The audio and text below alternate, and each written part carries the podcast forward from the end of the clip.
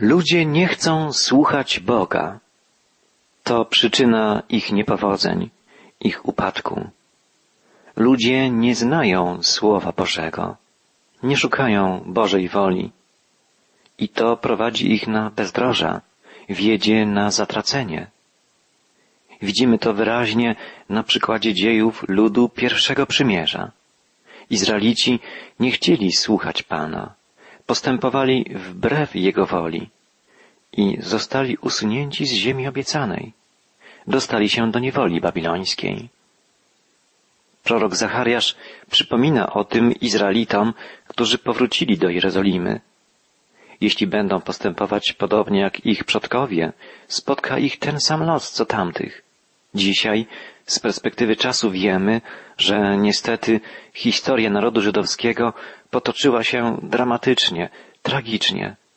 Bóg doświadczył swój lud z powodu ich nieposłuszeństwa. Apelował poprzez proroków wielokrotnie, by się upamiętali. Ale oni nie chcieli słuchać. Przybrali postawę oporną i zatkali uszy, aby nie słyszeć, mówi Zachariasz. Serca ich stały się twarde jak diament. Nie zwracali uwagi na prawo i na słowa Pana zastępów, którymi napominał przez ducha swego za pośrednictwem proroków. I Pan zastępów zapłonął wielkim gniewem. Prorok Zachariasz opisuje nieposłuszeństwo Izraelitów i reakcję Pana w sposób barwny, obrazowy. Oni nie chcieli słuchać, zatkali uszy i odwrócili się do Pana plecami. Tak dosłownie brzmią słowa proroka. Ich serca stały się twarde jak diament. Trudno wyobrazić sobie coś twardszego niż diament. To znaczy, że ich serca były zupełnie niewrażliwe, zamknięte na działanie Boga, na Jego dobroć, na Jego miłość. Niestety musimy powiedzieć, że dzisiaj wielu jest ludzi, którzy odwrócili się do Boga plecami, zatkali uszy, żeby nie słuchać Jego głosu. Ich sumienie jest przytłumione, ich serce niewrażliwe, twarde jak kamień, twarde jak diament. Słowa Zachariasza opisują stan także dzisiejszego społeczeństwa, w ogromnej większości głuchego na głos Boga, cierpiącego na brak czułości, brak wrażliwości, brak miłości. Ludzie odrzucają Boga, nie chcą słuchać Bożego Słowa. Postępują tak, jak dyktują im własne pragnienia, żądze, interesy, ich własna wola. Nie szukają woli Boga. Prorok ukazuje, jak kończy się takie postępowanie.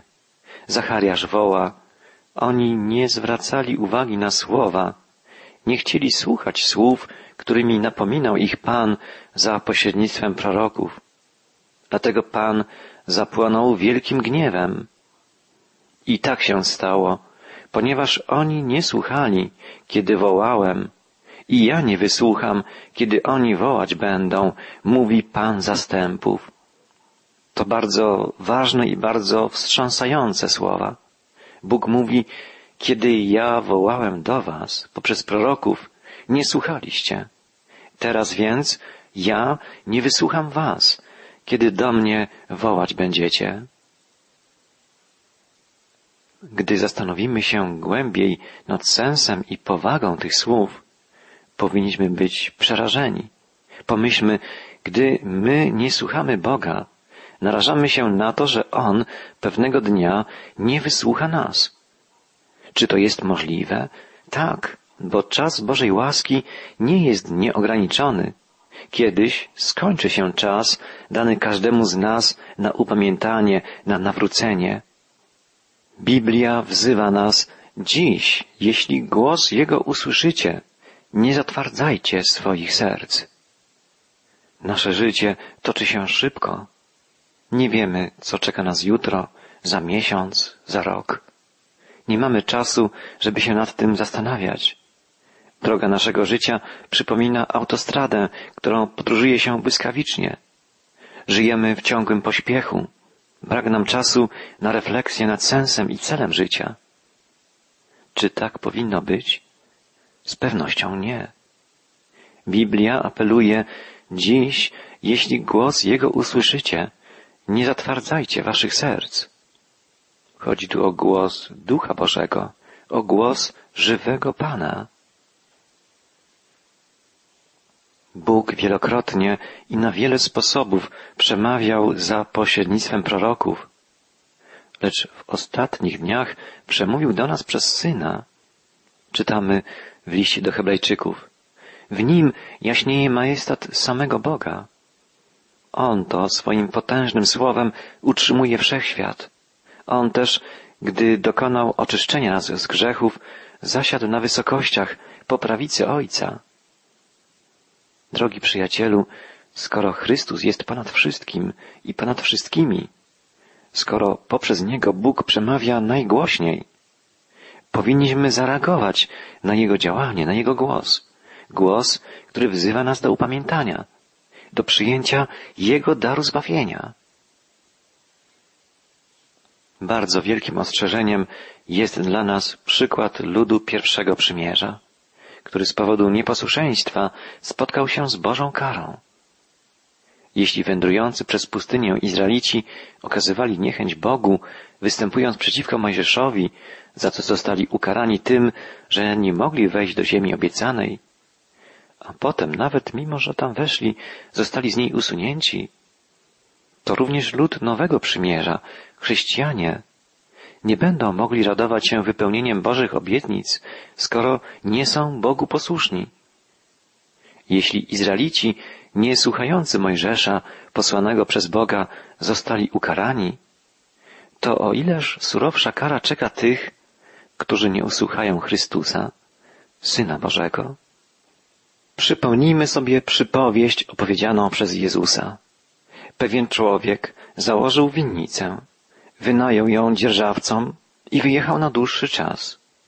O właściwej porze wysłał do dzierżawców swojego człowieka, by odebrać od nich część zbiorów z winnicy.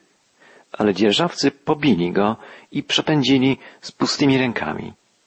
Posłał więc do nich innego człowieka, ale i tego pobili. Wydrwili go i przepędzili z pustymi rękami. Wysłał po raz trzeci, ale i tego dzierżawcy poranili i przepędzili. Właściciel winnicy pomyślał sobie, co mam czynić? Poślę do nich mojego ukochanego syna. Jego uszanują.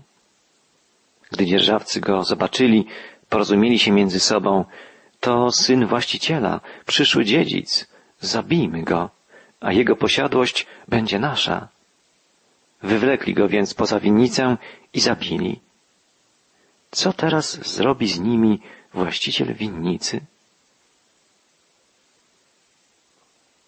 Opowiadając tę przypowieść, Jezus miał na myśli proroków posyłanych przez Boga do Izraela oraz siebie samego. Przyszedł jako syn, ale został odrzucony, jak poprzedzający go prorocy. Gorzej, został zamordowany, zabity. Co teraz uczyni jego ojciec? Podobne ostrzeżenie zawarte jest w psalmie 95, gdzie znajdujemy takie słowa Pana. Nie zatwardzajcie serca waszego, jak w Meriba, jak w dniu pobytu w Massa na pustyni, gdzie kusili mnie ojcowie wasi, doświadczali mnie, chociaż widzieli dzieło moje. Przez czterdzieści lat czułem odrazę do tego rodu i rzekłem, lud ten błądzi sercem i nie zna dróg moich. Dlatego przysiągłem w gniewie swoim, nie wejdą do odpocznienia mego. Historia Izraela ukazana jest nam jako przykład, jako ilustracja ważnych prawd. Zastanówmy się przez chwilę nad znaczeniem tego obrazu. Pokolenie Izraela, które wyszło z niewoli egipskiej, nie okazało Bogu posłuszeństwa. Zamiast wdzięczności za wyzwolenie, pojawiło się w sercach tych ludzi zgorzknienie, zwątpienie, bunt. Dlatego Bóg przez czterdzieści lat wodził ich po pustyni, aż pokolenie to wymarło, nie weszli, za wyjątkiem wiernego Jozułego i Kaleba, do ziemi obiecanej. Nie wejdą do odpocznienia mego, zapowiedział Bóg. I zapowiedź tę wypełnił. Gdy myślimy o prawdziwym odpocznieniu, musimy sobie uświadomić, że chodzi o odpocznienie w wierze, wierze w zbawienie dane nam w Chrystusie. O tym rodzaju odpocznienia mówił Pan Jezus, gdy wypowiedział słowa Przyjdźcie do mnie wszyscy, którzy jesteście spracowani i obciążeni, a ja wam dam ukojenie. Innymi słowy, Jezus zachęca wszystkich zmęczonych, przygniecionych swoimi grzechami, żeby przyszli do Niego jako do Zbawiciela. On, jako jedyny może zdjąć z ludzi ciężar grzechów, dlatego że idąc na krzyż, wziął na siebie grzechy nas wszystkich. Odtąd każdy człowiek może przyjąć dar zbawienia oferowany mu w Jezusie Chrystusie, składając ciężar grzechu na Jezusa. I wtedy grzesznik doświadcza ulgi, usprawiedliwienia, zbawienia. Jest to odpoczynek wynikający ze zbawienia, możliwy dzięki wspaniałemu dziełu odkupienia dokonanemu przez Chrystusa. Bóg przebacza nam grzechy, przyjmuje nas do swojej rodziny. Jedynym warunkiem jest prawdziwa, szczera wiara w doskonałe dzieło zbawienia dokonane przez Jezusa, Syna Bożego. Niczego nie musimy tu dodawać. Mamy jedynie przyjąć dar zbawienia, przyjąć Jezusa jako Zbawiciela i Pana. Możemy spojrzeć tu na przykład Izraela. Cały lud wyszedł z niewoli egipskiej. Wszyscy zostali ocaleni dzięki krwi baranka paschalnego, którą oznaczyli odrzwia swoich domów. Wyszli z Egiptu, nie byli już niewolnikami. Gdy ścigał ich faraon, Bóg przeprowadził ich przez Morze Czerwone. Ocalił ich po raz drugi. Byli wolni, byli bezpieczni. Zaufali Mojżeszowi i on, na Boże polecenie, wyprowadził ich z niewoli. To jest obraz, zapowiedź dzieła, którego dokonał Jezus. Dzięki Jego przelanej krwi każdy, kto Mu zaufa, kto uwierzy w Niego jako Zbawiciela i Pana, jako baranka Bożego, może odpocząć w wierze, wierze przynoszącej zbawienie. Jest jednak też inny aspekt odpocznienia w wierze. Posłuchajmy słów Jezusa zapisanych w jedenastym rozdziale Ewangelii Mateusza. Pan Jezus mówi, weźcie na siebie moje jarzmo i uczcie się ode mnie, że jestem cichy i pokornego serca, a znajdziecie ukojenie dla dusz waszych. Słowa te mówią o odpocznieniu innego rodzaju albo o innym aspekcie odpocznienia. W odróżnieniu od odpocznienia w wierze, wynikającej ze świadomości zbawienia, moglibyśmy ten drugi rodzaj odpocznienia nazwać odpoczynkiem w posłuszeństwie, odpocznieniem wypływającym z prowadzenia zwycięskiego chrześcijańskiego życia. Kiedy lud izraelski wyszedł z Egiptu i przeprawił się przez Morze Czerwone, doświadczając Bożej mocy i opatrzności, dzieci Izraela zaśpiewały pieśń ułożoną przez Mojżesza. Zaśpiewam Panu, gdyż nader wspaniałym się okazał. Konia i jego jeźdźca wrzucił w morze. Pan jest mocą i pieśnią moją i stał się zbawieniem moim. On Bogiem moim, przeto go uwielbiam. Wspaniała pieśń. Potem Bóg dał Izraelowi prawo na górze Synaj. Zawarł z nimi przymierze. Obiecał wprowadzić ich do ziemi obiecanej. Ale oni nie zaufali Panu. Kiedy dotarli w pobliże ziemi obiecanej im przez Boga, zamiast wkroczyć tam, zdobyć tę ziemię, wysłali zwiadowców, którzy wrócili przerażeni widokiem potężnych ludów zamieszkujących Kanaan. Izraelitów ogarnęło zwątpienie. Nie pomogły apele Jozuego i Kaleba, którzy jako jedyni spośród zwiadowców ufali Bożym obietnicom i zapewniali swoich rodaków, że Bóg pomoże im zwyciężyć mieszkających w Kanaanie olbrzymów. W rezultacie lud izraelski, zamiast wkroczyć do ziemi obiecanej, powrócił na pustynię i błąkał się po niej przez czterdzieści lat. Jaka była tego przyczyna? Niewiara, brak zaufania. Izraelici nie uwierzyli, nie zaufali Bogu na tyle mocno, żeby wkroczyć do Kanaanu. Starczyło im wiary, żeby zaufać Mojżeszowi, żeby uwierzyć, że to On na polecenie Boga zdoła wyprowadzić ich z Egiptu? I tak się stało, ale brakło im wiary, żeby wkroczyć do ziemi obiecanej. Bóg zdecydował, że pokolenie, które okazało się mało wierne, nie wejdzie do ziemi obiecanej. Dopiero po czterdziestu latach tułaczki ich dzieci, nowe pokolenie, pod dowództwem Jozuego wkroczyło do Ziemi Świętej. Żeby tam wejść, Izraelici musieli przeprawić się przez rzekę Jordan. Jak tego dokonali? Kapłani, zgodnie z Bożym poleceniem, niosąc na ramionach Arkę Przymierza, która symbolizowała obecność Pana wśród swego ludu, poszli przodem – i kiedy ich stopy dotknęły brzegu rzeki, jej wody zostały zatrzymane. Czytamy w księdze Jozuego, wody zatrzymały się, płynące z góry stanęły jak jeden wał, a płynące w kierunku Morza Słonego znikły zupełnie.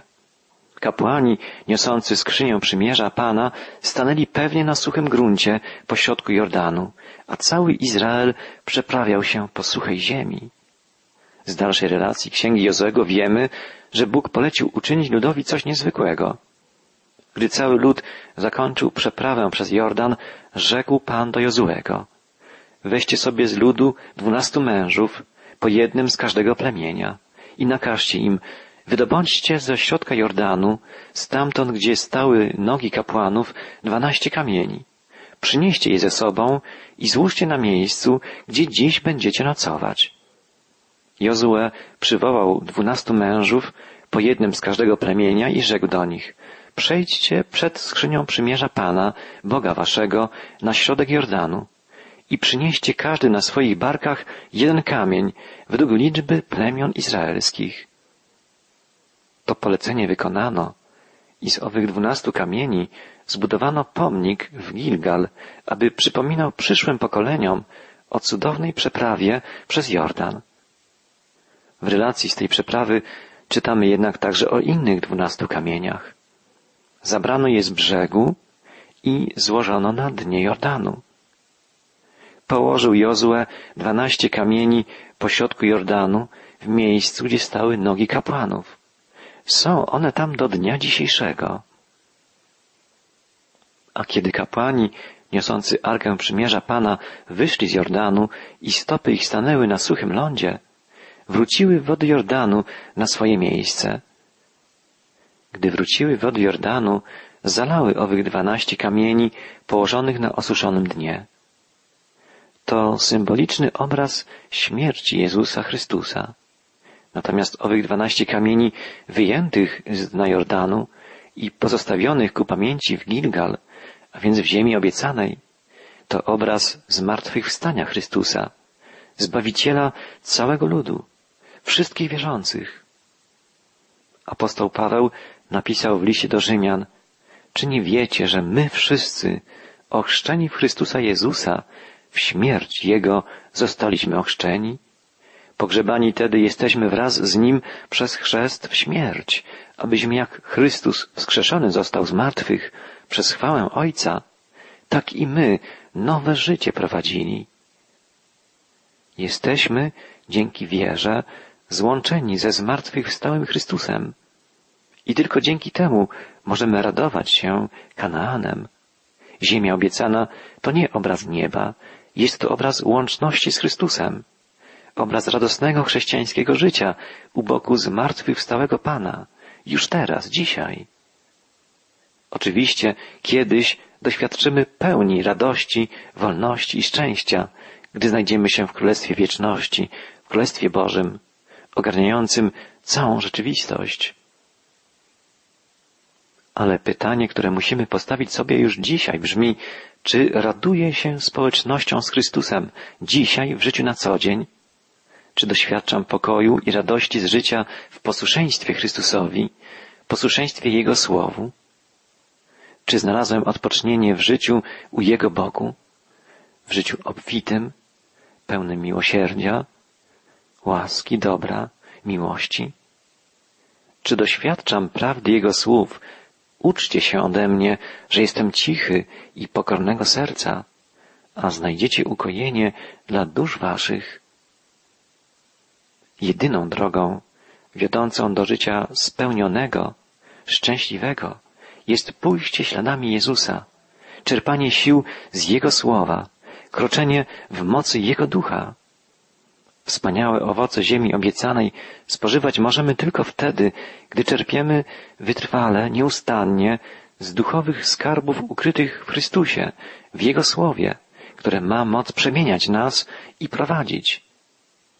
Jeśli nie czerpiemy z Chrystusa, z Jego Słowa, doświadczamy nieugaszonego pragnienia duchowej pustyni. Nie zapomnijmy obrazu Izraela, wędrującego po pustyni przez dziesiątki lat. Bóg powiedział, nie wejdą oni do odpocznienia mego. Dlaczego? Bo nie poznali dróg moich. Przypominają się tutaj słowa, jakie wypowiedział prorok Izajasz. Szukajcie Pana, dopóki można Go znaleźć. Wzywajcie Go, dopóki jest blisko. Niech bezbożny porzuci swoją drogę, a przestępca swoje zamysły i niech się nawrócą do Pana. Dziś, jeśli głos Jego słyszycie, nie zatwardzajcie serc waszych, wzywa nas Słowo Boże. Pamiętajmy o słowach ostrzeżenia przekazanych nam przez proroka Zachariasza ponieważ oni nie wysłuchali, kiedy wołałem, mówi Pan zastępów, i ja nie wysłucham, kiedy oni wołać będą. Lud izraelski zatwardził swoje serca. Oni zatkali uszy, odwrócili się do Boga plecami. Ich serca stały się twarde jak diament. Nie zwracali uwagi na słowa Pana, którymi ich napominał za pośrednictwem proroków i ponieśli konsekwencje swego nieposłuszeństwa, swego odstępstwa. Zachariasz woła na koniec w imieniu Pana i rozproszyłem ich po wszystkich narodach, których dotychczas nie znali. Kraj zaś po nich pozostaje pustynny, bez przechodnia. Tak doprowadzili kwitnący kraj do ruiny.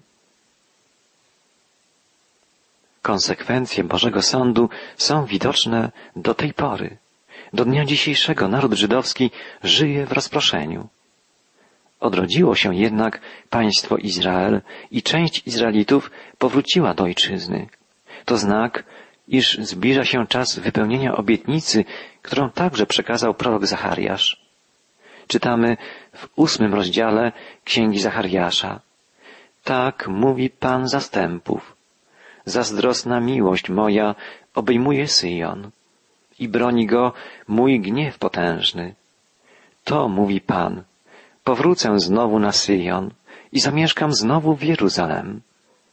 I znowu Jeruzalem nazwał miastem wiernym, a górę Pana zastępów górą świętą. Nadejdzie czas łaski dla Izraela, bo Bóg jest wierny i pełen miłosierdzia. Zapowiedział poprzez proroków, że da swemu ludowi nowe serce. Dam wam serce nowe i ducha nowego dam do waszego wnętrza i usunę z waszego ciała serce kamienne, a dam wam serce mięsiste. Wiemy, że tak stanie się za sprawą Mesjasza, na którego przyjście oczekujemy także my, jako lud nowego przymierza.